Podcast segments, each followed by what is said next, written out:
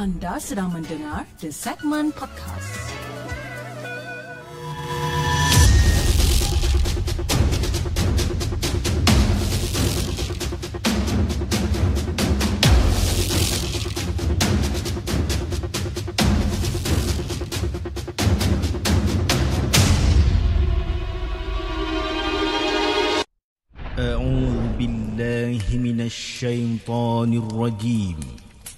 Bismillahirrahmanirrahim. Bismillahirrahmanirrahim. Law anzalna hadzal Qur'ana 'ala jabal la ra'aitahu khashi'an mutasaddi'an min khashyatillah wa tilkal amthalu nadribuha lin-nas la'allahum yatafakkarun. Sadaqallahul azim.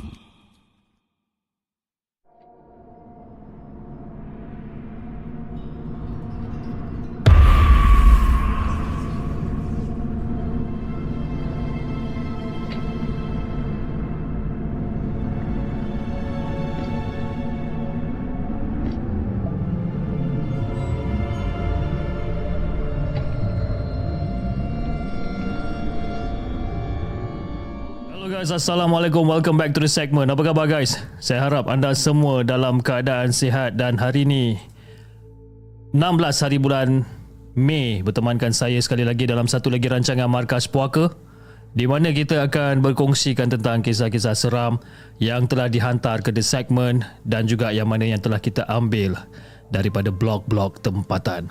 Apa khabar guys? Okay. So, uh, okay. Volume semua okey ke? Okey, sebab kita dapat beberapa komen di bahagian ruangan chat di mana dia kata suruh increasekan volume lagi, sedangkan saya punya volume memang dah maksimum dah saya rasa. Kan? Chip up lagi suara eh. Alamak. Suruh saya up lagi suara eh. Biar betul. Saya rasa suara saya dah kuat gila ni. Okey, kejap kejap kejap eh. Ha, dia bila kita uh, apa orang kata live awal ni tiba-tiba ah ha, mulalah kan.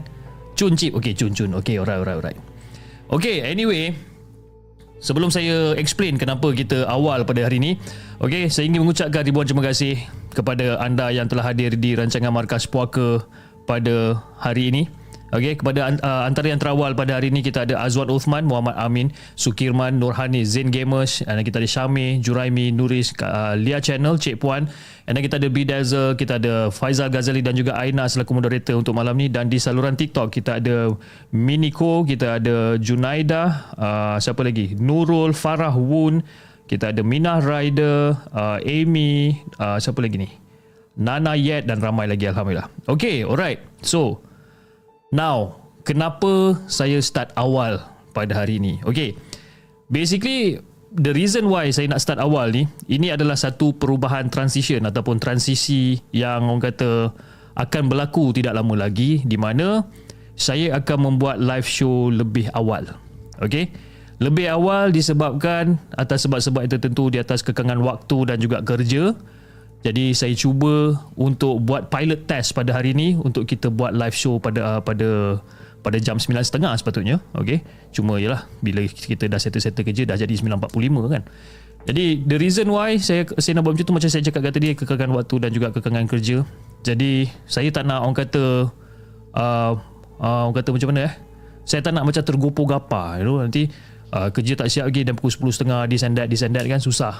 So that's the reason why saya uh, start awal dan juga uh, ini memberi peluang kepada sesetengah penonton yang tak boleh nak stay up sampai pukul sebelas, pukul dua belas malam ni disebabkan mata yang mengantuk dan sebagainya.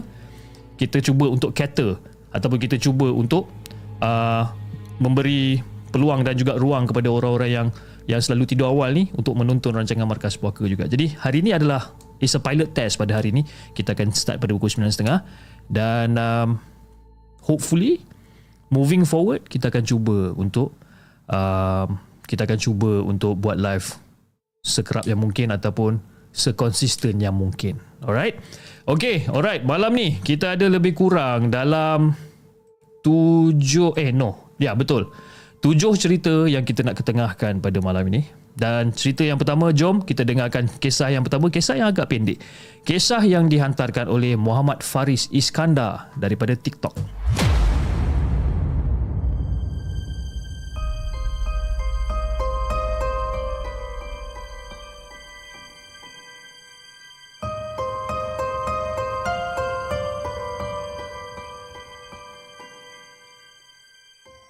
Adakah anda telah bersedia untuk mendengar kisah seram yang akan disampaikan oleh hos anda dalam Markas Puaka?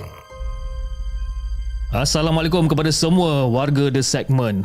Waalaikumsalam warahmatullahi. Jadi hari ini saya nak ceritakan satu cerita benar yang saya alami sendiri.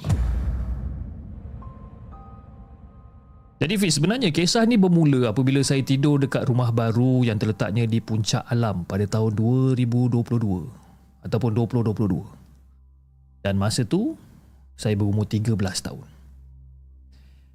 Jadi cerita dia bermula apabila saya nak tidur lebih kurang dalam pukul dua belas malam. Tapi saya tak boleh nak tidur disebabkan badan saya ni dia macam naik gatal-gatal tau. Tak tahu kenapa, mungkin alergik makanan dan sebagainya. Saya pun tak tak pasti kenapa badan saya ni gatal-gatal. Jadi saya pun ambil ubat, saya ambil krim, saya sapu dekat badan saya, saya makan ubat dan saya pun teruskan untuk tidur. Jadi Fiz, sewaktu saya cuba untuk lelapkan mata ni, saya terdengar ada bunyi tapak kaki yang menaiki tangga. Tak, tak, tak, tak. Dengar bunyi tapak kaki ni. Dan bunyi tapak kaki ni menuju ke ruangan atas rumah. Dan dalam masa yang sama, saya juga terdengar bunyi seperti kayu diketuk dengan kayu. Ha, macam ada dua batang kayu diketuk sesama sendiri. Tak, tak, tak, tak, tak, tak, tak. Tapi bunyi dia nipis habis. Bunyi dia macam bunyi kayu lidi. Ha, bunyi tak, tak, tak, tak. Saya perhatikan je, macam dengar je benda ni. Apa benda ni kan? Dan secara tiba-tiba, pintu bilik saya ni seolah-olah dibaling dengan benda yang sangat kuat. Krekong! Memang seram, bis. Tak tahu bunyi apa. Dan tak lama kemudian, saya dengar semula bunyi benda turun daripada tangga. Jadi pada waktu tu saya rasa macam okey lah, dah lega lah sikit kan, sebabkan benda tu dah tak ada dekat situ. Tak lama kemudian, bunyi tu naik semula ke atas. Dan bunyi itu betul-betul berhenti dekat depan pintu bilik tidur saya tu. Dan sekali lagi, saya nampak benda tu daripada celahan pintu dekat bahagian bawah ni, seolah-olah tengah mengaut sesuatu daripada lantai. Dan sekali lagi Fish, bunyi tong tong tong tong tong tong tong. Bunyi lebih kuat daripada sebelum dia. Dan bunyi tu terhenti macam tu je. Dan susah juga saya nak tidur pada waktu tu Fish. Tapi hakikat dia, ya, bila kita dah penat kita akan terlelap jugalah. Dan sampai sekarang, walaupun benda tu dah setahun berlaku, sampai sekarang saya masih tertanya lagi, benda apa yang ganggu saya pada malam tu? Dan itulah cerita yang saya nak kongsikan dengan Hafiz dan juga semua penonton Markas Puaka. Assalamualaikum.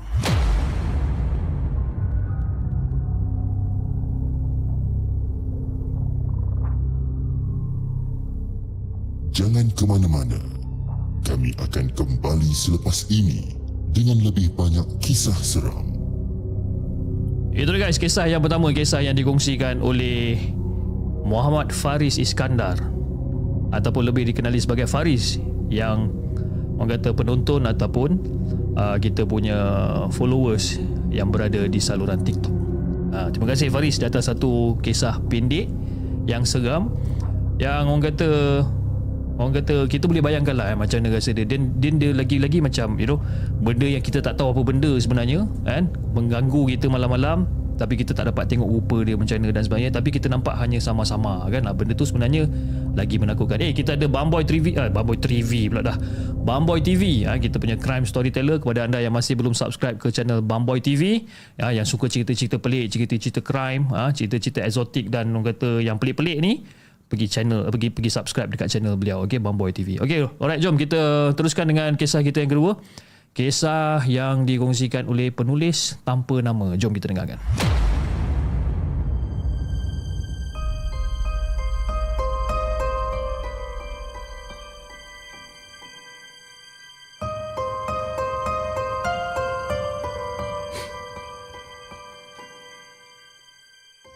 Adakah anda telah bersedia untuk mendengar kisah seram yang akan disampaikan oleh hos anda dalam Markas Puaka?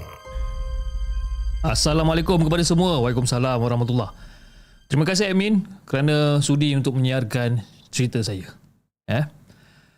Dan saya sebenarnya sekadar ingin share cerita yang pernah saya lalui ketika pada tahun dua ribu lima.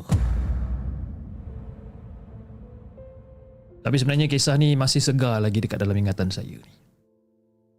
Saya ni adalah seorang wanita bujang, ketika itu berumur lebih kurang dalam dua puluh enam tahun, dan sudah tiga minggu saya menyewa satu bilik dekat Kampung Baru, Kuala Lumpur. Kemudian saya dapat tawaran tinggal di Kuarters Enggang C, iaitu yang terletaknya di Keramat A U, Kuala Lumpur. Jadi Fiz, nak bagikan gambaran yang lebih jelas, Kuarters tu, ha, Kuarters dua bilik dan dibina dalam tahun sembilan belas tujuh puluhan macam tu. Dan Kuarters bujang lah orang kata ni kan. Manakala Kuarters B, uh, Kuarters Enggang B adalah Kuarters orang-orang yang dah berkahwin. Jadi saya dengan kawan-kawan satu ofis, sebelum masuk ke sana, kita orang kemaslah rumah tu kan, sapu, bersihkan rumah. Dan kita orang dapat aras yang paling bawah. Dan Kuarters tu adalah Kuarters lima tingkat. Tak ada lift. Dan masih banyak kosong tak berpenghuni dekat situ. Agak suram juga tempat ni. Ha? Dengan daun pokok kering yang bersepah. Tak apalah, kita orang kemaskan juga. Jadi Fiz, ketika saya tengah kemas-kemas dalam tandas yang mempunyai sinki yang boleh dicapai dengan tangan, ha? Tempat letak tangki air ni, saya terpegang daun-daun kering dan juga tuala wanita yang masih mempunyai darah kering dekat situ, yang berada dekat tepian tangki air tu. Dah rumah tinggal lama, Pis, biasalah kan. Jadi apabila orang yang mendiami kuarters tersebut mungkin tak catna dengan kebersihan. Memang geram, Pis, masa tu. Memang geram. Jadi Pis, masa tu saya tinggal seorang dekat satu bilik, manakala kawan serumah saya lagi, si No ni kita panggil dia, Ha, No dan juga Ina tinggal di bilik sebelah. Jadi setelah beberapa bulan tinggal dekat kuarters tersebut, adik-adik serumah tu ajak saya menyewa dekat rumah awam yang lain. Sebab apa? Diorang cakap kadang-kadang diorang ternampak kelibat kelibat orang bertelekung duduk dekat atas katil saya ketika saya tak ada kat rumah. Diorang nampak benda ni. Jadi bila diorang, diorang cerita benda macam ni, saya macam, eh, mengarutlah korang ni kan? Diorang ajak pula menyewa rumah lain, sedangkan punyalah susah nak dapat kuarter, apa, kuarters yang hanya potong gaji lebih kurang dalam seratus lapan puluh ringgit sebulan je dekat Kuala Lumpur ni. Mana nak dapat? Dan saya fikirkan juga, kalau katalah menyewa tempat lain, ha, nak kena berebut parking kereta, ha, macam-macam lagi lah. Jadi saya tak ikut diorang. Jadi si No dengan Ina ni, diorang berdua ni keluar menyewa dekat rumah awam yang lain dekat sekitar Keramat E U tu juga. Tinggallah saya seorang-seorang. Tapi sebenarnya rasa kesal juga kan? Sebab kan, tidur seorang-seorang kan? Rumah seorang-seorang. Saya ni dah penakut. Jadi Fiz, dekat Kuarters Enggang B ni adalah kuarters kelamin yang didiami oleh kawan satu ofis saya yang dah berkahwin. Tapi dia ada anak saudara yang menumpang dekat rumah kuarters dia juga. Dan saya namakan kawan saya ni sebagai Ju lah. Eh, Ju. Manakala anak saudara dia, anak apa, anak saudara Ju ni, okey, sedang uh, syarat mengandungkan anak yang sulung. Dan beliau bekerja kerajaan di Jalan Duta dan memerlukan beliau untuk bangun seawal pagi untuk kejar bas untuk ke Jalan Duta. Jadi Fiz, anak saudara Ju ni, saya panggil dia sebagai Ona lah, eh, senang. Jadi suami Ona ni, dia orang kata macam perhubungan jarak jauh lah eh. Sebabkan dia bertugas di kamp terendak Melaka. Jadi pada waktu tu saya minta tolong Ju untuk Ona temankan saya tidur kat rumah kuarter saya sebabkan saya ni takut tidur seorang-seorang. Jadi Ona ni dia pun setuju je lah, tak ada masalah pun nak teman. Tapi Fiz, bila Ona datang rumah saya lebih kurang dalam pukul sepuluh tiga puluh ke sebelas malam selepas balik kerja ni, dia akan balik ke rumah Ju dulu, barulah dia ke rumah saya. Dan tiap-tiap malam memang begitu. Dan saya pula tak adalah macam nak keluar malam, nak dating dengan Pak Wa ke apa, tak ada. Maknanya saya akan lebih rela duduk. Ha? Saya akan lebih rela duduk dekat tepi longkang dekat luar blok kuarters Bujang tu sementara tunggu Ona ni sampai. Tiap-tiap malam macam tu. Dan begitulah rutin harian saya ni. Ha? Sebabkan saya ni memang penakut. Jadi Fiz, saya ni pula terpaksa bangun lebih kurang dalam pukul lima tiga puluh pagi untuk bukakan pintu ha? dan kuncikan pintu untuk Ona bila dia nak keluar pergi kerja. Setiap pagi. Kan? Saya tak kisah habis. Ha? Cuma kalau hujung minggu adalah hari yang paling stres. Sebab apa? Sebab saya akan bersendirian. Ona takkan temankan sebabkan dia balik jumpa laki dia. Okeylah, saya faham lah. Kan? P J J dengan dengan dengan suami sendiri. Of course, hari Minggu dia mesti nak balik jumpa suami. Jadi Fiz, pada hari tu saya tak ingat tarikh dia uh, berapa bulan. Selepas bangun, eh, kunci pintu eh, sebabkan Ona nak keluar pergi kerja. Jadi, saya pun macam biasa sambung tidur-tidur ayam sementara tunggu subuh. Dan saya akan bersiap untuk pergi kerja di Pulau Pol. Jadi Fiz, ketika saya merebahkan badan saya eh, secara mengiring ke kanan masa tu, saya tidur-tidur ayam man. Dan secara tiba-tiba saya rasa badan saya ni tak boleh nak pusing tau. Tak boleh nak pusing secara melentang. Sebab apa? Mula-mula saya tidur ke kanan kan, saya tak boleh melentangkan badan saya ni. Seolah-olah macam sangkut dekat situ, macam stuck. Jadi saya pun macam apa hal ni kan, badan aku keras macam ni, tak boleh nak pusing ni. Jadi saya buka mata, saya tengoklah kenapa saya jadi macam ni. Dan saya nampak dekat hujung kaki saya ni ada seorang perempuan tengah duduk bersimpuh berselendang putih. Nak bagikan gambaran yang lebih jelas, perempuan ni berbaju kebaya lama pendek bersulam putih dan berkain batik lama, lebih kurang dalam cerita P Ramlee orang sama-sama dululah. Memang clear bis. Memang clear perempuan ni saya nampak. Dan pada waktu tu saya tahu yang saya bukan seseorang, saya bukan seorang, seorang kat rumah tu, dan benda tu adalah bukan orang pun. Saya pejam mata, ha? pejam mata sebabkan takut. Dan bila saya buka mata, dia masih ada lagi dekat situ. Badan saya pula tak boleh nak bergerak. Tunggang langgang pis masa tu, saya baca segala ayat yang saya hafal ni, semua tunggang langgang. Dah tak boleh nak ingat dah apa benda yang saya baca sebabkan dah takutkan sangat. Jadi Fiz, syukur gangguan tu tak lama. Dan dan benda tu menghilang bila saya buka mata buat kali kedua ni. Mungkin Allah tak izinkan saya untuk melihat wajah setan tu kot. Alhamdulillah, kalau tak tak mungkin. Ha? Tak tahulah, mungkin sampai bila-bila saya akan terbayangkan wajah setan tu kalau saya ternampak muka dia. Jadi Fiz, pada pada pagi itu saya memang awal ke office dan Ju pelik. Kan? Ju nampak saya ke office ni awal dan dia pelik. Dia tanya kenapa saya awal pergi office hari ni. Jadi saya pun berceritalah dengan Ju apa benda yang berlaku sebenarnya. Dan Ju bagi tahu saya. Kata, "Eh, kau nak tahu tak?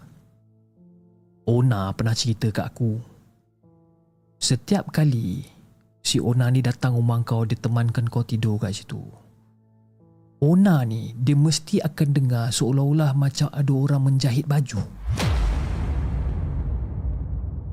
Tak tahu nak describe macam mana, tapi macam orang tengah jahit baju menggunakan mesin yang pakai kaki tu. Tak tak tak tak tak tak tak tak. Dia dengar bunyi tu. Tapi Ona tak nak bagi tahu kau sebab dia takut kau cuak. Tapi kan, bila aku fikir balik apa benda yang si Ona ni cakap, patutlah aku selalu nampak kelibat hitam duk pimai-pimai dekat rumah kau tu. Aku ingatkan kau, rupa-rupanya bukan. Itu apa yang si Ju tu cakap. Jadi tak lama kemudian saya terima tiga orang housemate baru yang baru melaporkan diri kerja di uh, bahagian narkotik Pulapol. Mungkin benda ni ataupun cerita ni tak adalah ekstrim bagi pendengar mungkin. Tapi kemuncak dia apabila housemate baru saya, Wati saya namakan dia, yang pernah terlihat ataupun pernah ternampak kelibat pontianak berdiri di luar tingkap cermin aku lebih kurang dalam pukul sebelas malam. Dan Wati ni pun pernah diganggu ha, ketika Wati tengah sibuk duk bergayut telefon dengan tunang dia lebih kurang dalam pukul dua pagi. Apa yang ganggu dia, dia terdengar seperti buah bajang. Ha, buah bajang jatuh daripada atas atap balkoni ni dan benda tu bergulik. Dan benda tu betul-betul berhenti bergulik dekat depan rumah kuarters yang kita orang tinggal tu. Dan si Wati ni pernah kejutkan saya daripada tidur dan ajak saya pergi tidur berhimpit-himpit dengan kawan dekat bilik sebelah. Dan malam tu kami tidur berhimpit empat orang dekat bilik yang sempit, sepuluh kali sepuluh je bilik ni. Jadi seram punya pasal, akhirnya kami berempat keluar menyewa dekat rumah awam yang lain. Kali ni saya terpaksa rela untuk keluar daripada situ. Jadi itulah Hafiz, satu pengalaman seram yang saya nak ceritakan dengan Hafiz dan juga semua penonton Markas Puaka. Assalamualaikum.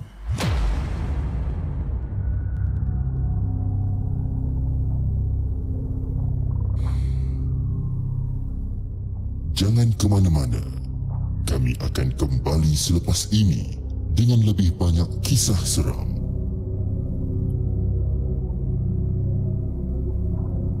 Itulah guys, kisah yang dikongsikan oleh penulis tanpa nama dengan kisah dia yang berjudul Kuarters Lama Keramat A U. Ha, siapa pernah duduk dekat situ? Ha, kuarters mana eh? Saya pun tak sure lah kuarters mana. Eh, lagi satu, buah bajang ni apa benda eh? Saya tak tahu lah. Bagi saya tengok buah bajang eh. Buah bajang. Buah bajang. Oh, jambu air ke? Buah bajang ni nampak macam jambu air eh, lebih kurang ke bukan? Ke saya yang salah? Buah jambu bajang. Buah bajang. Oh, okey okey, jambu air lah. Okey okey. Alright, baru saya tahu buah bajang tu apa. Teruk si Hafiz ni eh. Buah bajang pun tak tahu. Okey.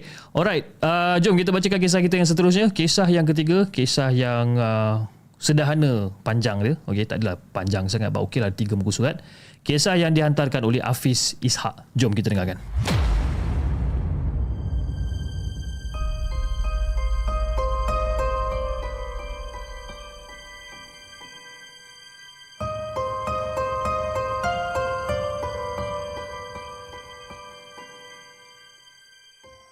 Adakah anda telah bersedia untuk mendengar kisah seram yang akan disampaikan oleh hos anda dalam Markas Puaka? Assalamualaikum dan salam sejahtera. Waalaikumsalam warahmatullahi. Di sini hari ini saya ingin berkongsikan cerita seram yang sangat simple sebenarnya. Kenapa saya cakap simple? Dengan benda ni sangat simple saja, cukup untuk membuatkan saya meremang sebenarnya. Dan mohon maaf jika cerita ni tak adalah menyeramkan pada uh, pada anda semua. Cuma saya harap anda semua terhibur lah. Seperti biasa, saya akan menggunakan ganti diri aku dalam penceritaan ni. Jom kita dengarkan. Jadi Fiz, setiap kali pulang ke kampung yang terletaknya dekat Johor ni, aku lazimnya akan setkan satu masa untuk menziarahi kubur ayah aku. Dulu ayah selalu ajak kita orang adik-beradik ikut ke kubur dan biasakan diri menziarahi kubur ahli keluarga yang telah meninggal dunia. Jadi benda ni aku dah dilatih daripada kecil lah. Sekarang sampai masa pula untuk aku tunjukkan ataupun ajarkan anak untuk biasakan diri menziarahi kubur. Risau kalau tak biasa, otak diorang ni mungkin akan ingat satu perkara je, iaitu hantu. Jadi kita cubalah eh, untuk suntikkan rohani dekat mereka daripada sudut yang baik.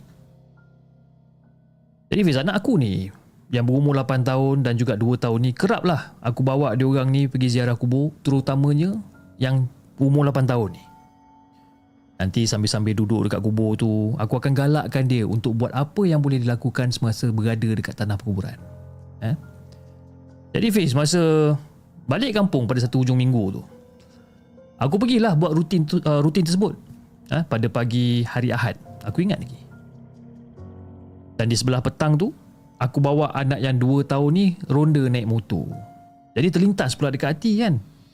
Aku macam bawa motor terlintas dekat hati. Ini eh, malam ni dah balik, nak ziarah kubur lah kejap lagi. Terlintas. Entahlah, aku rasa macam aku ada satu perasaan yang macam, you know, bila kita ziarah kubur ni, aku rasa macam dapat berjumpa dengan depan-depan tu. Dapat berjumpa depan-depan. Dia rasa macam, alah pergi kejap je lah kan, nak lepas rindu. Ha, dia rasa lebih kurang macam tu. Jadi dah memang orang kata alang-alang dekat atas motor ni, aku pergilah dengan anak aku yang umur dua tahun ni ke kubur. Jadi Fiz, sampai je dekat tanah perkuburan tu, aku tak turun daripada motor, cuma berhenti berdekatan dengan uh, dengan kawasan kubur tu dan juga baca apa yang batut daripada atas kubur je, eh daripada atas motor je. Jadi sambil-sambil tu aku selit lah eh, cakap dekat anak aku, ah, adik, ah, nanti doakan atuk tau, eh, doakan atuk, awak tak pernah jumpa atuk kan, ah, nanti kita jumpa atuk ya. Jadi anak aku yang duduk dekat depan ni, Ha? duduk dekat depan dekat bahagian bakul ni, dia diam je lah. Ya, budak kecil umur dua tahun, dia faham apa benda pun. Jadi selepas dah selesai urusan, aku nak U-turn motor aku untuk keluar, ha? untuk keluar ke pintu keluar tu lah. Dan secara tiba-tiba, anak aku yang umur dua tahun ni buka mulut dan bersuara, "Kakak!" Lepas tu aku cakap, eh, adik okey ke dik? Kakak! Kakak! Dia cakap macam tu. Jadi motor aku ni dah selamat U-turn dah. Ha? Dan kita orang pun dah memang menghala ke pintu keluar ni. Tapi aku tak lajukan motor. Aku buat-buat tenang je. Aku relax je. Walaupun masa tu dah senja, tapi aku masih tenangkan diri aku ni. Aku tak naklah orang kata jadi cemas sangat pada waktu tu. Jadi bila sampai je pintu keluar tanah perkuburan tu, aku sempat tanya lagi sekali dekat anak aku yang nombor dua ni. Adik, ada lagi ke? Kakak! Oh, ada lagi lah ni. Aku tanya lagi, kakak? Kakak mana kakak? Kakak ada lagi tak? Aku tanya lagi. Bukan niat untuk aku mencabar, Hafiz, sebenarnya kan? Tapi jarak dari dia start nampak tu macam agak jauh tau. Sajalah aku nak periksa sama ada dia masih nampak ataupun tidak. Jadi anak aku, dia angkat tangan dan dia tunjukkan ke arah kanan motor masa tu. Dia angkat tangan, dia tunjukkan dekat arah kanan motor, lepas tu dia kata, "Kakak!" Sebab itulah aku cakap benda ni simple je daripada tadi kan. Tapi cukup untuk buatkan aku meremang ni, bis. Jadi bila dah sampai dekat pintu exit tanah perkuburan ni, aku cek lagi sekali. Adik, kakak dia lagi. Kakak kat mana? Aku tanya. Dan anakku masih lagi tunjuk kat tempat yang sama, seolah-olah benda tu ikut selari dan juga sama laju dengan motor kita orang ni. Jadi sebelum beredar daripada kawasan tu, aku cakap dekat anakku, ah, okey tak apa adik, kita balik dulu eh. Bye-bye kat kakak cepat-cepat. Ah, bye-bye, bye-bye kat kakak. Dan anak aku melambai dekat kakak tu. Dia lambai dekat kakak tu. Bye kakak. Dan lepas pada tu baru dia berhenti menyebut perkataan kakak ni. Dan syukur sangat-sangat tak ada sebarang gangguan susulan, alhamdulillah.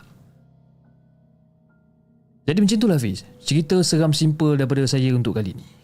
Walaupun macam tu, janganlah kita orang kata takut nak ziarah kubur guys.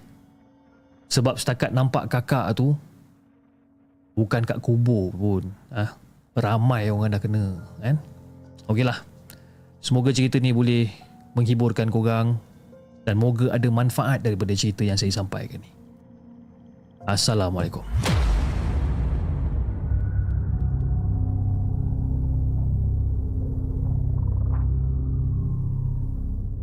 Jangan ke mana-mana. Kami akan kembali selepas ini dengan lebih banyak kisah seram. Itu dia guys, kisah kisah yang dikongsikan oleh Hafiz Ishaq dengan kisah dia yang berjudul Kakak di Atas Kubur. Uh, Okey, uh, kita ada beberapa persoalan eh, yang mana yang baru masuk kan. Ada beberapa persoalan. Eh Cip, kenapa start awal malam ni? Kenapa start awal? Ni dah cerita ke berapa dan sebagainya. Okey, now um, macam saya dah, saya katakan di awal uh, di awal rancangan tadi, uh, hari ni adalah pilot test di mana saya memang tak ada announce dekat dekat sesiapa tentang hal ni sebabkan saya nak tengok macam mana reaksi ataupun respon anda sebenarnya. Kita start pada pukul sembilan tiga puluh malam. Ini disebabkan kerana atas kekangan waktu dan juga kerja yang makin bertambah. Jadi saya terpaksa untuk awalkan sedikit pada jam sembilan tiga puluh. Itu pun kalau sempat untuk saya settlekan anak-anak saya dan sebagainya.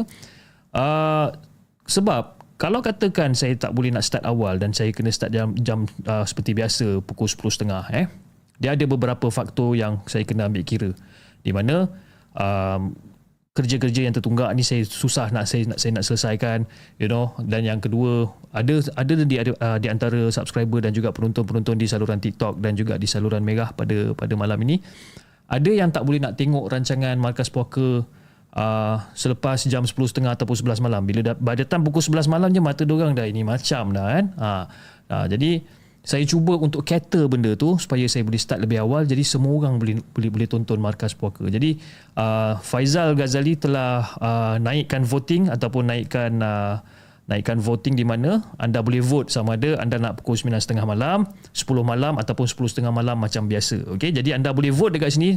Di akhir rancangan kita akan tengok berapa banyak vote yang kita dapat dan insya-Allah kita akan kekalkan pada waktu tersebut moving forward. Okey. Um, ah itulah itulah cerita dia kan. Okey, jom kita bacakan kisah kita yang seterusnya. Kisah yang dihantarkan oleh Rom. Ah, okey, okey. Ini adalah kisah yang bahagian kedua. Okey, jom kita dengarkan kisah daripada Rom.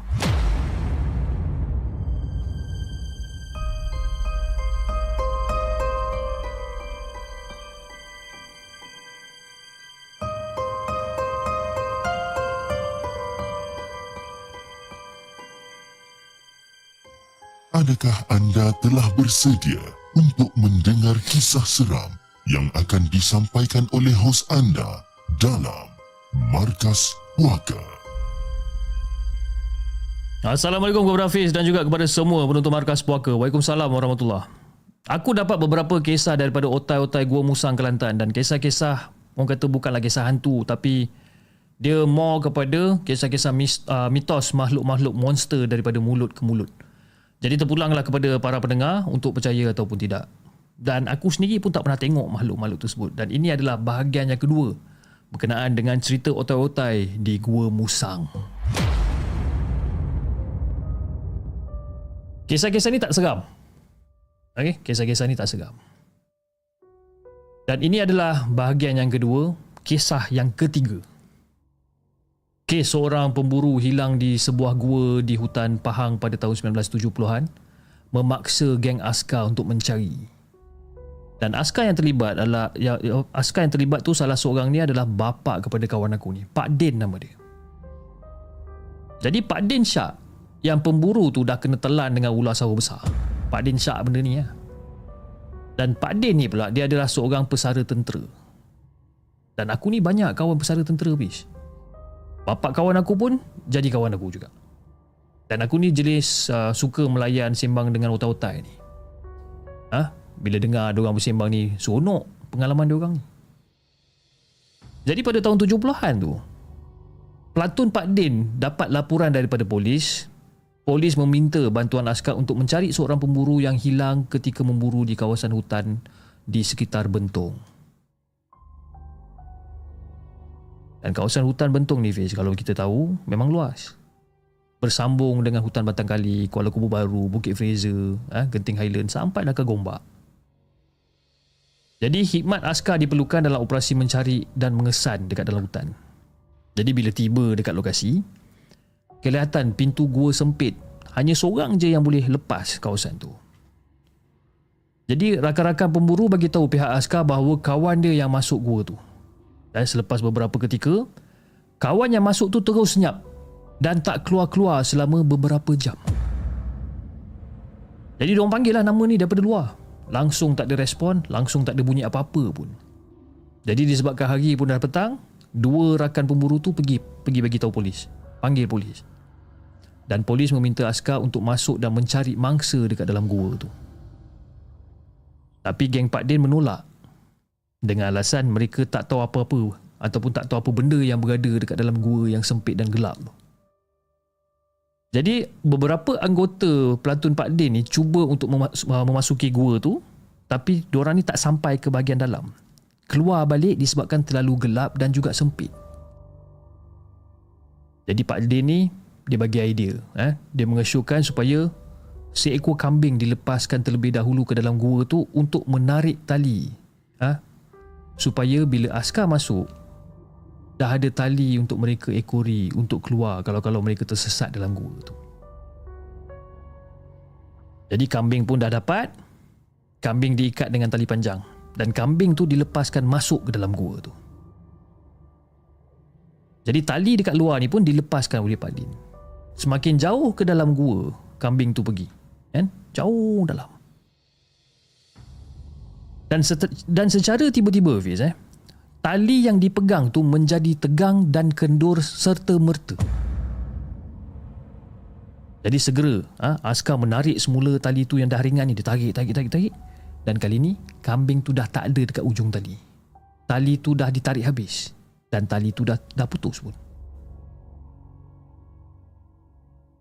Tapi yang pelik dia, Fiz, tali tu putus bukan sebab dipotong oleh alat tajam, tapi kesan putus tu seperti direntap. Tak ada orang kata kesan tanda-tanda dipotong, tak ada. Dan diorang sendiri percaya benda yang merentap tu bukan bersaiz yang kecil. Jadi kalau ada harimau ke ataupun manusia lain dalam gua tu, dah tentu tali tu akan bergegar-gegar sebelum putus. Tapi tali tu dia tegang sekejap, lepas tu dia terus kendur macam tu. Dan diorang memang sangat-sangat pasti orang yang merentap tu bersaiz gergasi. Tapi tak mungkin manusia biasa ataupun harimau yang merentap, memang tak mungkin. Sebab tali tu dia tegang sekejap, lepas tu terus putus. Tali kambing, Fiz, besar mana je pun boleh putus kelip mata. Jadi bila dapat tahu hal macam ni, tak ada siapa yang berani masuk dekat dalam gua tu.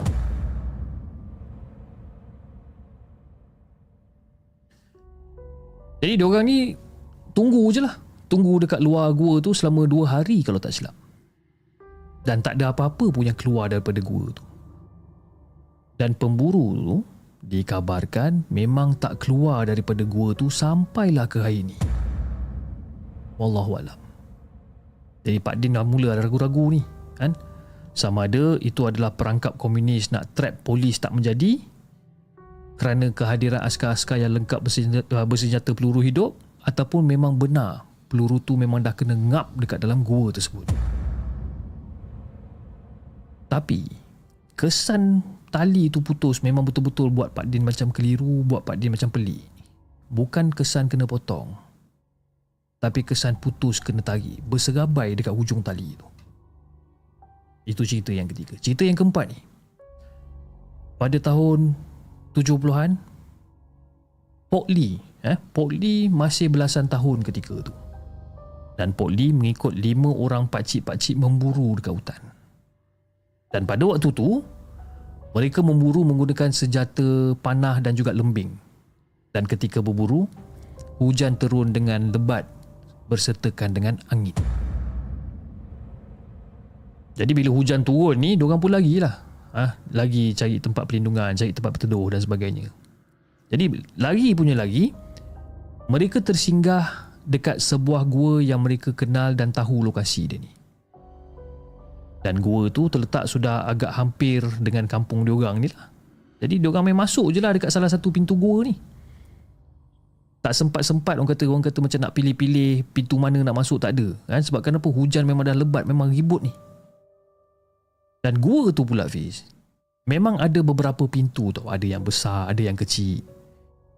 Jadi sementara diorang menunggu hujan reda ni, diorang berborak lah dekat dalam mulut gua tersebut, sembang kan. Dan sambil-sambil borak ni, ha, tangan pun dah gatal lah nak kuih sana sini. Itu je lah aktiviti yang diorang buat pun. Nak barbecue pun, binatang buruan seekor pun tak dapat lagi. Jadi salah seorang daripada pakcik-pakcik tu, ha, duk sibuk menguis-mengis, ha, mencucuk-cucuk celah-celah batu, ha, menggunakan anak panah ni. Yang seorang lagi pakcik mencucuk-cucuk dekat atas, dekat siling pintu gua tu dengan lembing. Tengah sembang-sembang berborak, ha. Secara tiba-tiba ada keluar lendir daripada siling gua tu. Keluar lendir daripada siling gua tu. Jadi diorang ingatkan macam air hujan dah tembus lah masuk ke ruangan gua tu. Manakala pakcik yang tengah cucuk celah-celah batu ni, dia ternampak ataupun terlihat lendir bercampur dengan warna merah dekat celah-celah batu tu. Dia ternampak benda ni. Jadi diorang pun macam terkejut juga. Lendir apa ni kan? Yang dah siap bercampur warna merah. Warna merah yang seakan-akan darah ni. Jadi diorang suruh bangun. Semua bangun, mematikan keadaan dekat dalam gua tu. Barulah mereka perasan yang batu-batu dekat dalam gua tu bentuk dia macam lemacam sikit. Yes, bertanah dan juga berlumut, tapi seolah-olah macam teratur. Dan salah seorang pakcik tu dia tu, eh, jom, jom, jom, jom, jom, kita lari lari, kita keluar cepat, kita keluar cepat, kita keluar cepat. Pakcik tu mengarahkan semua orang untuk keluar daripada mulut gua tu. Jadi diorang ni berlagi lah, berlagi dan menuju ke sebuah bukit yang bersetentangan dengan gua tersebut. Jadi daripada atas bukit kecil tu, diorang perhatikan ke arah pintu gua yang baru saja diorang tinggalkan. Jadi pakcik ni macam, eh, korang cuba tengok, korang cuba tengok. Aku rasa sebelum ni kan, aku rasa sebelum ni mana ada lubang gua dekat sebelah situ. Aku tengok bentuk dia pun macam lain macam aja. Pakcik tu bersuara. Jadi diorang ni bersepakat lah mengatakan bentuk pintu gua tu adalah seperti mulut biawak ataupun mulut ular yang sedang menganga. Ha. Korang boleh bayangkan tak berapa besar. Jadi diorang terus tinggalkan tempat tu dan meredah hutan, uh, hujan lebat untuk pulang ke kampung diorang ni. Jadi malam tu kecoh. Kecoh dekat kampung perihal enam orang penduduk yang duduk dekat dalam mulut raksasa tu. Dan esok paginya tu, enam orang enam orang pemburu ni bersama dengan beberapa orang kampung pergilah ke gua tersebut. Mereka cari juga pintu gua yang pelik ni, tapi dah tak ada dah dekat situ, bis. Yang hanya tinggal hanyalah rekahan tanah dan juga batu-batu di lokasi yang enam orang tu dakwa ada pintu gua. Dan kesan rekahan tanah tu berbentuk badan ular yang sangat-sangat besar, Hafiz. Dan kesan ular tu beredar menumbangkan semak samun dan juga belukar, membentuk seperti lorong menuju lebih jauh ke dalam hutan. Tapi diorang semua tak ikutlah kesan kesan apa? Kesan ular tu diorang tak tak ikut. Sebab diorang sendiri tak nak ambil risiko. Biarkan je benda tu pergi kat tempat lain. Jadi sejak pada kejadian tu, kawasan hutan dekat daerah tu di-ban, ha? Diharamkan oleh penduduk-penduduk kampung dekat kawasan itu macam agak lama juga. Sebab apa? Masing-masing dah takut dah, habis.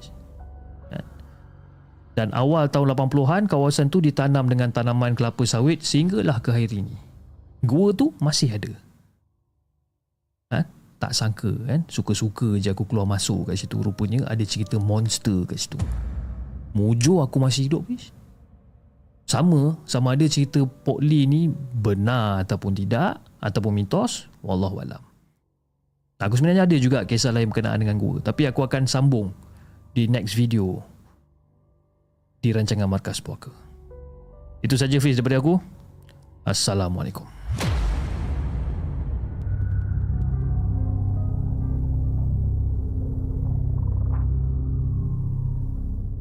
Jangan ke mana-mana. Kami akan kembali selepas ini dengan lebih banyak kisah seram. Itu dia guys, kisah yang dikongsikan oleh Rom, cerita otai-otai di Gua Musang. Ha, kan? Cerita yang nombor tiga ni macam agak se- bukan seram, dia agak agak scary juga ah, sebabkan sebenarnya diorang dah duduk dekat dalam mulut ular tu kan. Sama ada ada sama ada memang betul ada ular yang sebesar tu ataupun tidak, wallahualam, kita pun tak tahu kan, tapi ini adalah cerita yang disampaikan oleh Pok Li itu sendiri.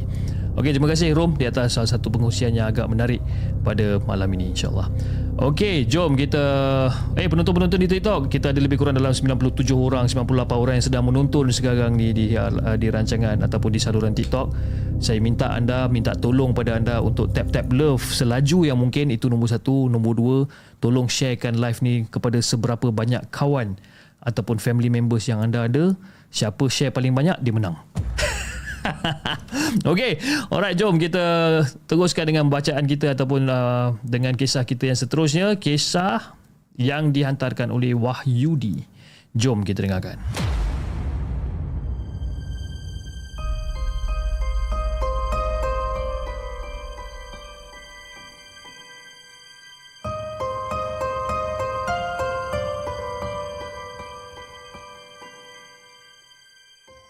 Adakah anda telah bersedia untuk mendengar kisah seram yang akan disampaikan oleh hos anda dalam Markas Puaka? Assalamualaikum kepada semua. Terlebih dahulu, cerita ini merupakan kiriman daripada Indonesia yang telah diterjemahkan semula oleh moderator kita dan juga telah diubah suai penggunaan bahasa untuk kita semua mudah fahami. Ha, itu adalah pesanan daripada moderator kita lah. Eh. Okay. Assalamualaikum kepada Hafiz dan juga kepada semua penonton Markas Puaka. Waalaikumsalam warahmatullahi. Okay, saya ingin menceritakan pengalaman saya ketika menaiki kereta api pada pukul tujuh empat puluh lima malam dari stesen uh, stesen Kalibata menuju ke stesen Manggarai. Ha, susah juga saya nak sebut nama-nama stesen ni. Eh. Tak biasa dengan nama-nama dia. Dan setiap kali menaiki kereta api, saya akan memakai headset sambil mendengar lagu.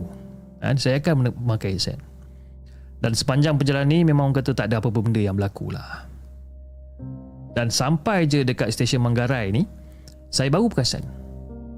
Kebiasaannya kereta api ni dia akan berhenti di landasan kelima di stesen Manggarai. Tapi kali ni, kereta api ni dia berhenti dekat landasan yang keempat. Mungkin ada masalah kereta api ataupun landasan dia. Okeylah, tak kisahlah dia berhenti kat mana-mana pun. Kan? Walaupun perjalanan cuma lebih kurang sepuluh minit, tapi disebabkan saya membawa barangan, jadi agak leceh untuk menyeberangi. Lagipun, ketika itu saya terasa macam sangat penat disebabkan hal kerja. Namun perjalanan saya belum lagi terhenti kerana saya perlu ke bagasi pula. Tempoh perjalanan yang lebih lama. Jadi Fiz, ketika menunggu, uh, menunggu tu, dekat depan saya ada lebih kurang dalam enam orang. Ada dua orang makcik dan juga ada empat orang perempuan dalam lingkungan tiga puluh ke empat puluh tahun. Macam itulah. Tak ada apa yang pelik ketika tu. Cuma suasana yang agak panas dekat dalam uh, dekat dalam stesen Manggarai ni. Cuaca dia panas sangat. Dan ketika saya menunggu sambil-sambil headphone dekat kepala masa tu, saya terdengar ada satu suara rintihan yang sangat-sangat kuat, Fiz. Yang jelasnya, benda tu bukannya datang daripada lagu yang dimainkan dekat headphone saya ni.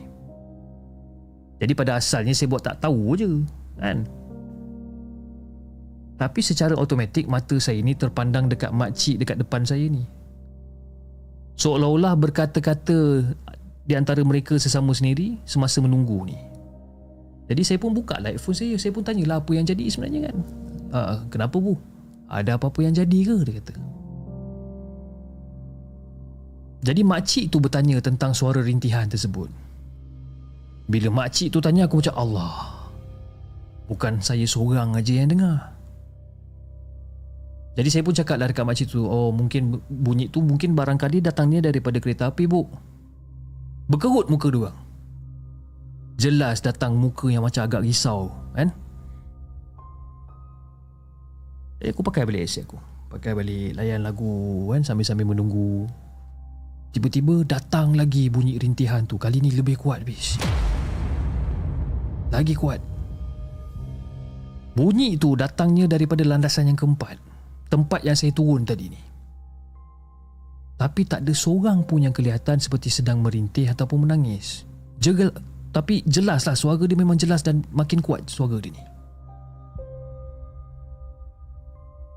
Jadi pada waktu tu Fish, kita orang semua ni, saya dan termasuk termasuk makcik dan juga kakak-kakak yang dekat depan saya ni, cuba melihat kawasan-kawasan depan. Mana tahu kok-kok ada orang perlukan pertolongan ke apa kan. Yang saya ni pula jenis macam penakut sikit. Ha? Jarang terasa benda-benda macam ni.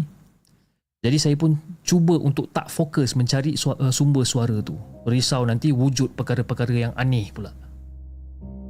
Soal terkejut tu memang ada, tapi yang seram tu memang pasti Fiz. Memang pasti. Mana tak risau kami pada waktu tu Fiz. Bukan saya seorang aja yang dengar, tapi makcik-makcik dan juga kakak-kakak dekat depan saya ni pun terdengar. Dekat dalam rintihan tersebut terselitnya perkataan tolong.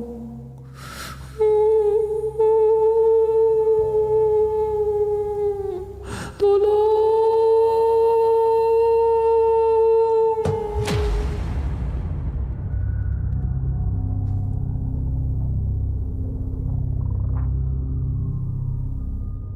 Jangan ke mana-mana.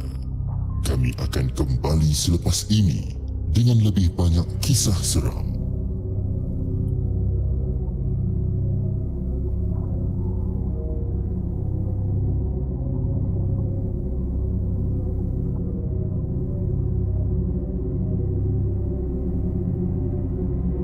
Itu dia guys, kisah yang dikongsikan oleh Uh, siapa nama dia tadi? Saya pun dah lupa dah. Wahyudi, dengan kisah dia yang berjudul Penunggu Stesen Manggarai di Indonesia. Okay, anyway, uh, ada satu benda yang saya nak jelaskan sedikit. Saya baru teringat, sebenarnya saya nak cakap pasal benda ni daripada minggu lepas ataupun daripada hari semalam, tapi saya terlupa. Okay, saya ada juga kadang-kadang bila saya baca, you know, saya saya baca cerita, at some certain time saya akan terbaca juga bahagian-bahagian ruangan komen dan sebagainya. Okay, dan minggu lepas pada hari hari apa saya tak ingat, ianya adalah rancangan rangka, uh, rakaman. Okay, rancangan rakaman di mana uh, pada malam tersebut tak ada live show, tapi saya gantikan dengan rancangan rakaman. Okay, dan ada komen yang mengatakan, oh uh, di segmen ni bila subscriber dah ramai, uh, mulalah cuti sana cuti sini. Oh, dulu masa subscriber tak ramai hari-hari buat live kan. Now, saya ni hanya manusia biasa yang kadang-kadang saya sihat, kadang-kadang saya tak sihat, kadang-kadang saya demam, you know, kadang-kadang saya ada benda yang saya kena settlekan. Sebab kan ini bukan pekerjaan full time saya. Itu yang pertama. Yang kedua, saya hanyalah seorang insan biasa yang mempunyai, orang kata, kekangan. Kadang-kadang bila kita tak sihat, you know, saya akan cuti dan sebagainya. Tapi dalam masa yang sama, saya cuba untuk tidak mengecewakan para-para penonton dengan menggantikan rancangan tersebut dengan rancangan yang telah direkod lebih awal, supaya saya dapat memastikan yang malam tu rancangan masih berjalan seperti biasa walaupun dia adalah recorded show. Okey. Jadi saya minta maaf sangat-sangat kepada tuan punya badan uh, kalau kata-kata tersinggung dengan orang kata uh, tindakan saya untuk mengupload uh, rancangan uh, rakaman uh, dan tidak membuat live pada hari tersebut. Kan, saya minta maaf sangat-sangat. Okay, alright. Okay, jom kita bacakan kisah kita yang keenam. Kisah yang keenam, kisah yang kedua terakhir pada malam ni. Okay, kisah yang keenam, kisah yang dikongsikan oleh Pisau Tumpul. Jom kita dengarkan.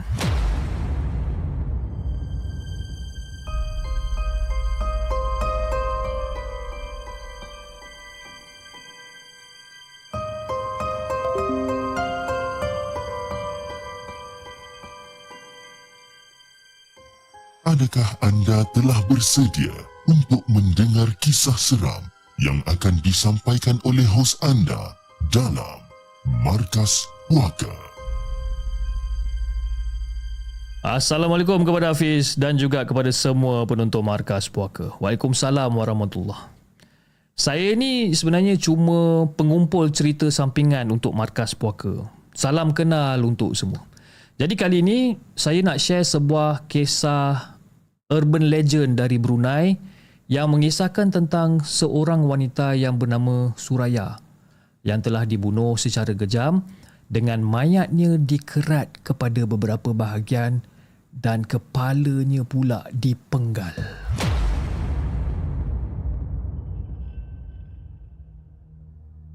Jadi kisah ini digelar sebagai Tangki Suraya. Tangki eh, Tangki Suraya. Berikutan penemuan mayat wanita tersebut di sebuah kawasan tangki air berdekatan dengan kawasan Ma, uh, Ma Bohai, Ma Bohai, Ong Sumpin dan Kumbang Kumbang uh, Kumbang Pasang. Oh, susah saya nak sebut nama-nama ni eh. Ma Bohai, Ong Sumpin dan Kumbang Pasang. Jadi menurut cerita yang tersebar dekat laman internet ni, kisah pembunuhan sadis Suraya ni dipercayai berlaku pada sekitar tahun sembilan belas tujuh puluhan. Dan sebenarnya kisah Suraya ni dia mempunyai beberapa version lah. Okey. Dan versi yang pertama ni. Okey, versi yang pertama ni adalah Suraya telah dirogol dan dibunuh oleh seorang lelaki yang berdendam kepada dia. Dan lelaki itu bertindak sedemikian selepas cintanya ditolak mentah-mentah habis oleh Suraya yang memiliki paras rupa yang sangat cantik. Dan lebih dahsyat, lelaki tersebut telah mengerat kepala dan juga badan Suraya kepada beberapa bahagian lalu diletakkan di kawasan tangki air berdekatan. Kepala dan beberapa anggota badan Suraya tidak pernah ditemukan sampailah sekarang. Sampai sekarang tak ada siapa yang nampak, tak ada siapa yang jumpa pun benda tu. Itu versi, uh, version yang pertama. Okey, version yang kedua pula. Suraya ni dibunuh di rumahnya terlebih dahulu sebelum mayatnya dibuang. Cumanya untuk version yang kedua ni, cerita dia macam agak tergantung sikit. Dan versi yang ketiga, Suraya dibunuh bersama dengan bayi yang sedang dikandungkannya. Jadi dekat dalam versi yang ketiga ni, pembunuh Suraya adalah teman lelakinya sendiri yang enggan untuk bertanggungjawab di atas kandungan Suraya ni. Dan lelaki tersebut telah membunuh Suraya selepas wanita tu tak nak menggugurkan kandungan seperti yang disuruh dia. Dan sesudah kematian Suraya, penduduk kawasan sekitar mula diganggu oleh roh Suraya selepas waktu maghrib, Fiz. Kadang-kadang, pintu rumah diorang ni diketuk. Tok, tok, tok, tok, tok, tok, tok.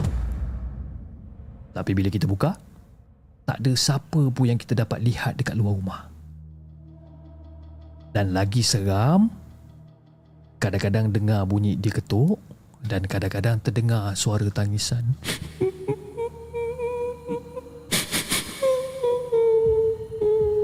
Mana anak aku? Mana anak aku?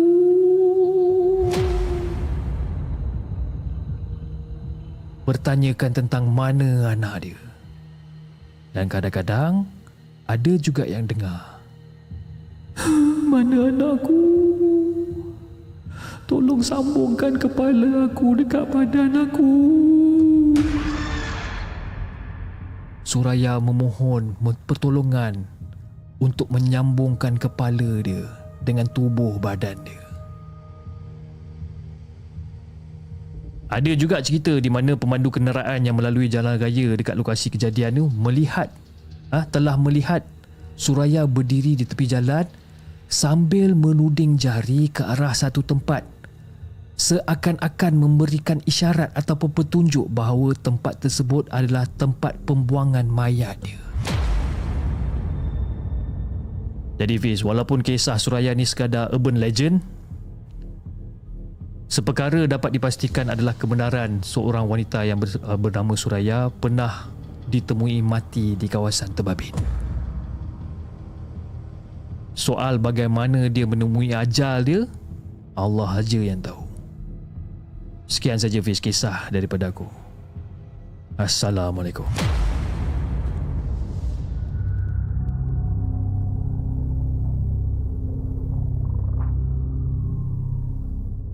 Jangan ke mana-mana. Kami akan kembali selepas ini dengan lebih banyak kisah seram.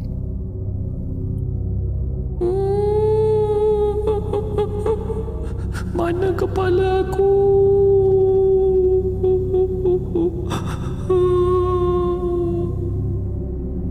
Mana kepala aku? Itu dia guys, kisah Tangki Suraya yang berasal daripada Brunei.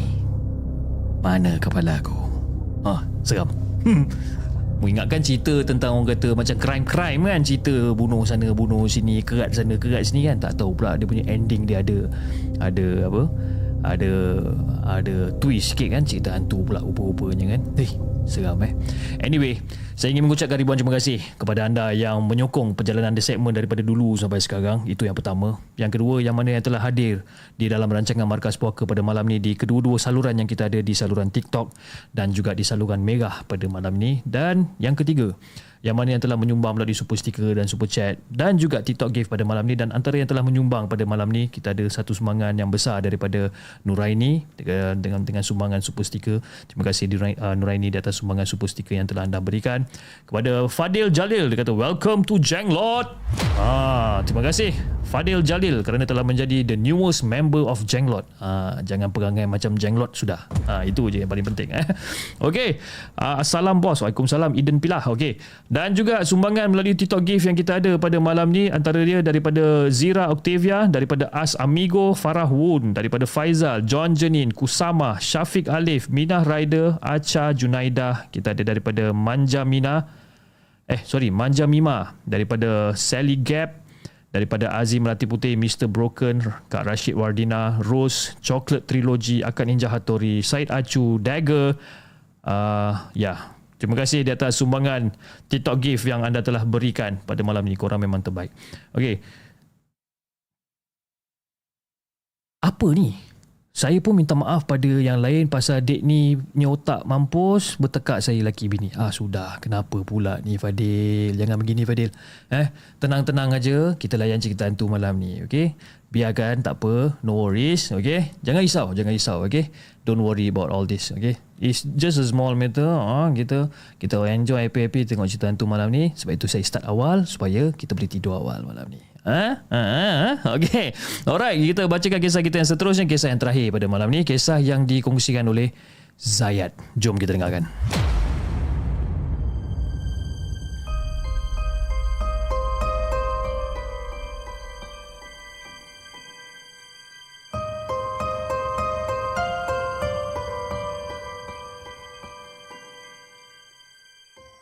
Adakah anda telah bersedia untuk mendengar kisah seram yang akan disampaikan oleh hos anda dalam Markas Puaka?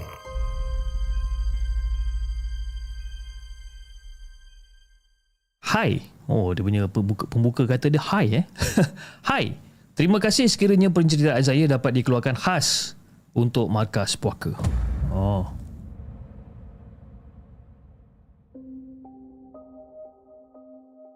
Okey Fiz, pada kali ini saya nak berkongsi dengan anda semua mengenai kisah seram di kalangan masyarakat Brunei di daerah Papar.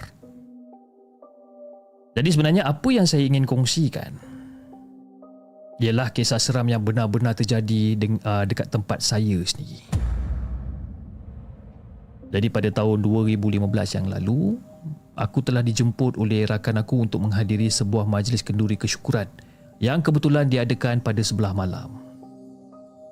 Jadi seperti biasa, setelah majlis selesai, aku dengan rakan yang lain pun akan lepaklah dekat rumah rakan untuk lepak, bersembang, berbual dan sebagainya. Tambahan lagi bila ada rakan yang jarang sekali bertemu kerana sibuk dengan urusan masing-masing. Biasalah eh, masing-masing nak kerja, dah ada family sendiri dan sebagainya. Jadi oleh kerana rumah rakan tadi terletaknya di tepi jalan, maka senanglah untuk kami tahu setiap orang yang melalui jalan tu. Jadi Masa kita orang tengah bersembang ni, Pish, kita orang ni dikejutkan dengan kehadiran seorang pemuda yang tak dikenali yang tiba-tiba datang sambil menjerit, "Eh, siap kamu, ha?" Eh, apa hal pula ni? Tapi cara percakapan dia tu ataupun dialek dia tu bukannya dialek bahasa Brunei tu.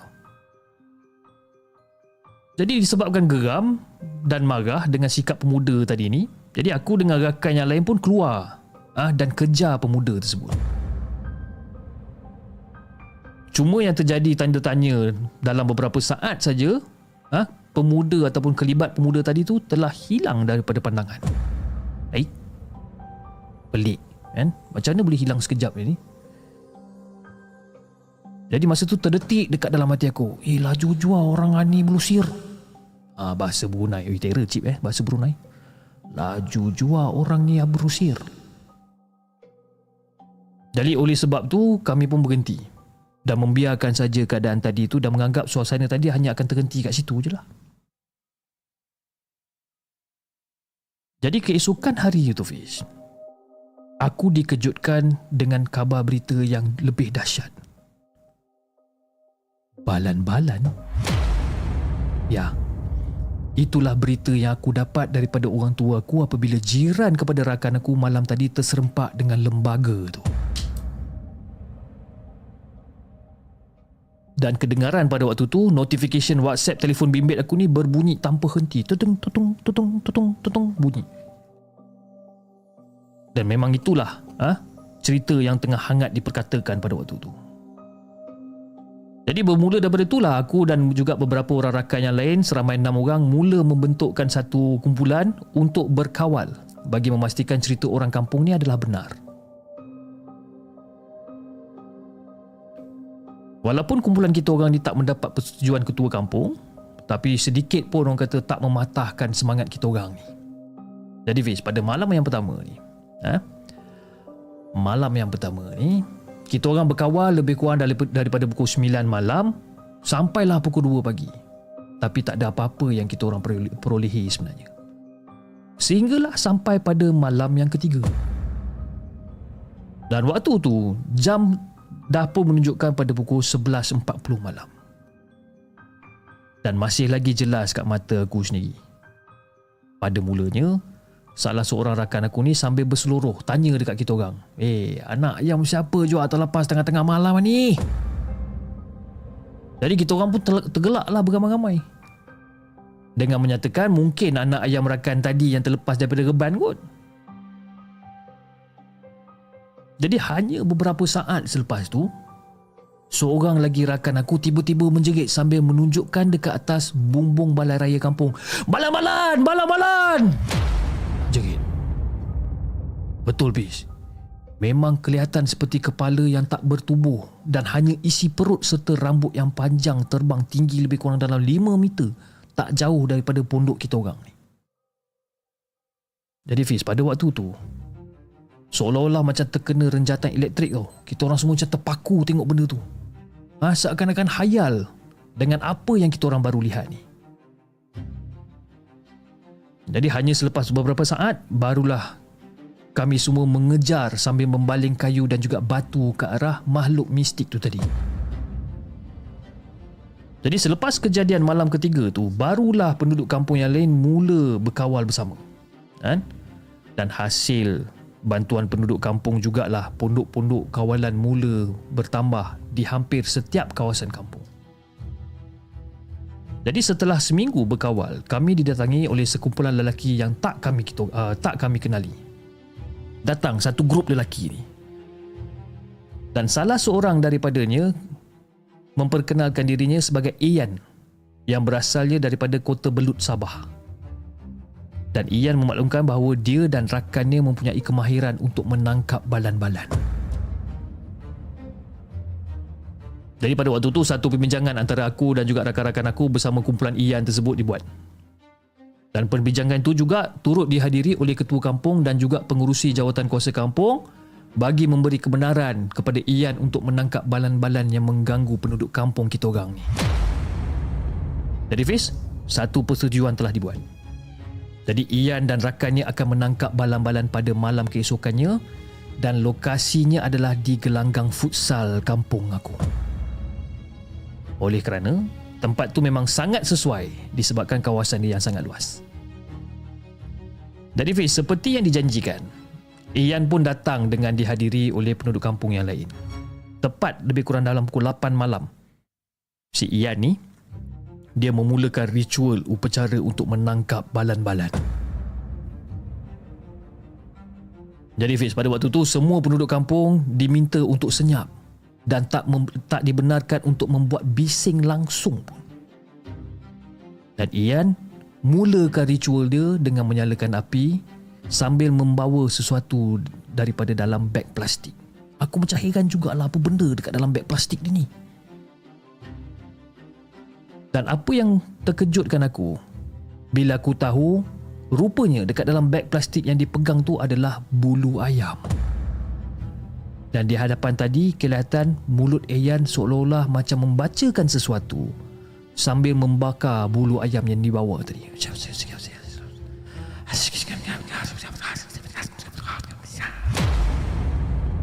Dengar dia baca ni kan. Apa benda yang dia baca ni?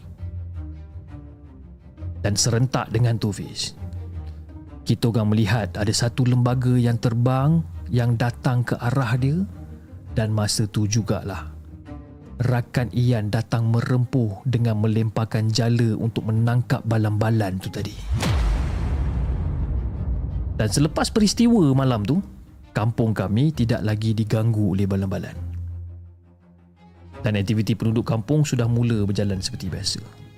Tak ada lagi yang orang kata rasa takut nak keluar malam bersorangan dan sebagainya. Jadi itulah Hafiz, kisah yang aku nak kongsikan dengan Hafiz dan juga semua penonton Markas Puaka. Siap kamu orang ah? Ha?